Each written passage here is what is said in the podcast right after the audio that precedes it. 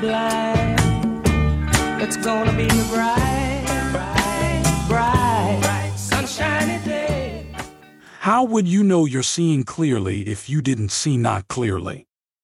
How would you appreciate the clarity that you found if you hadn't lived in some sort of discord? How could you live other than living in alignment with Source? You have guidance from Source. Welcome to Infinite Consciousness a daily inspirational podcast that's dedicated to helping you manifest your dreams faster.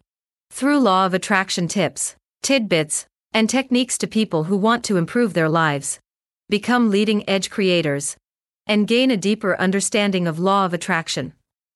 We are delighted to have you here. And now, your tip for today.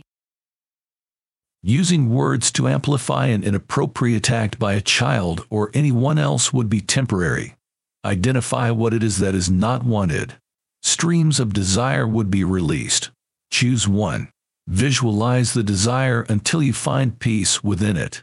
The more you place someone and their actions at the center of a vision you have spent time developing, you improve your relationship, you improve your experience, and both of you benefit. If, however, you catch them, see them, worry about it, and put mechanisms in place to prevent them from happening, then you have not just amplified the problem, you have made a commitment that will hook you both into it until it gets large enough that you separate.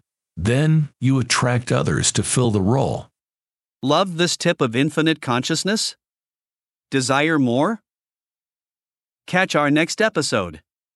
Head over to your favorite podcast platform and subscribe. It's very much appreciated. Thank you.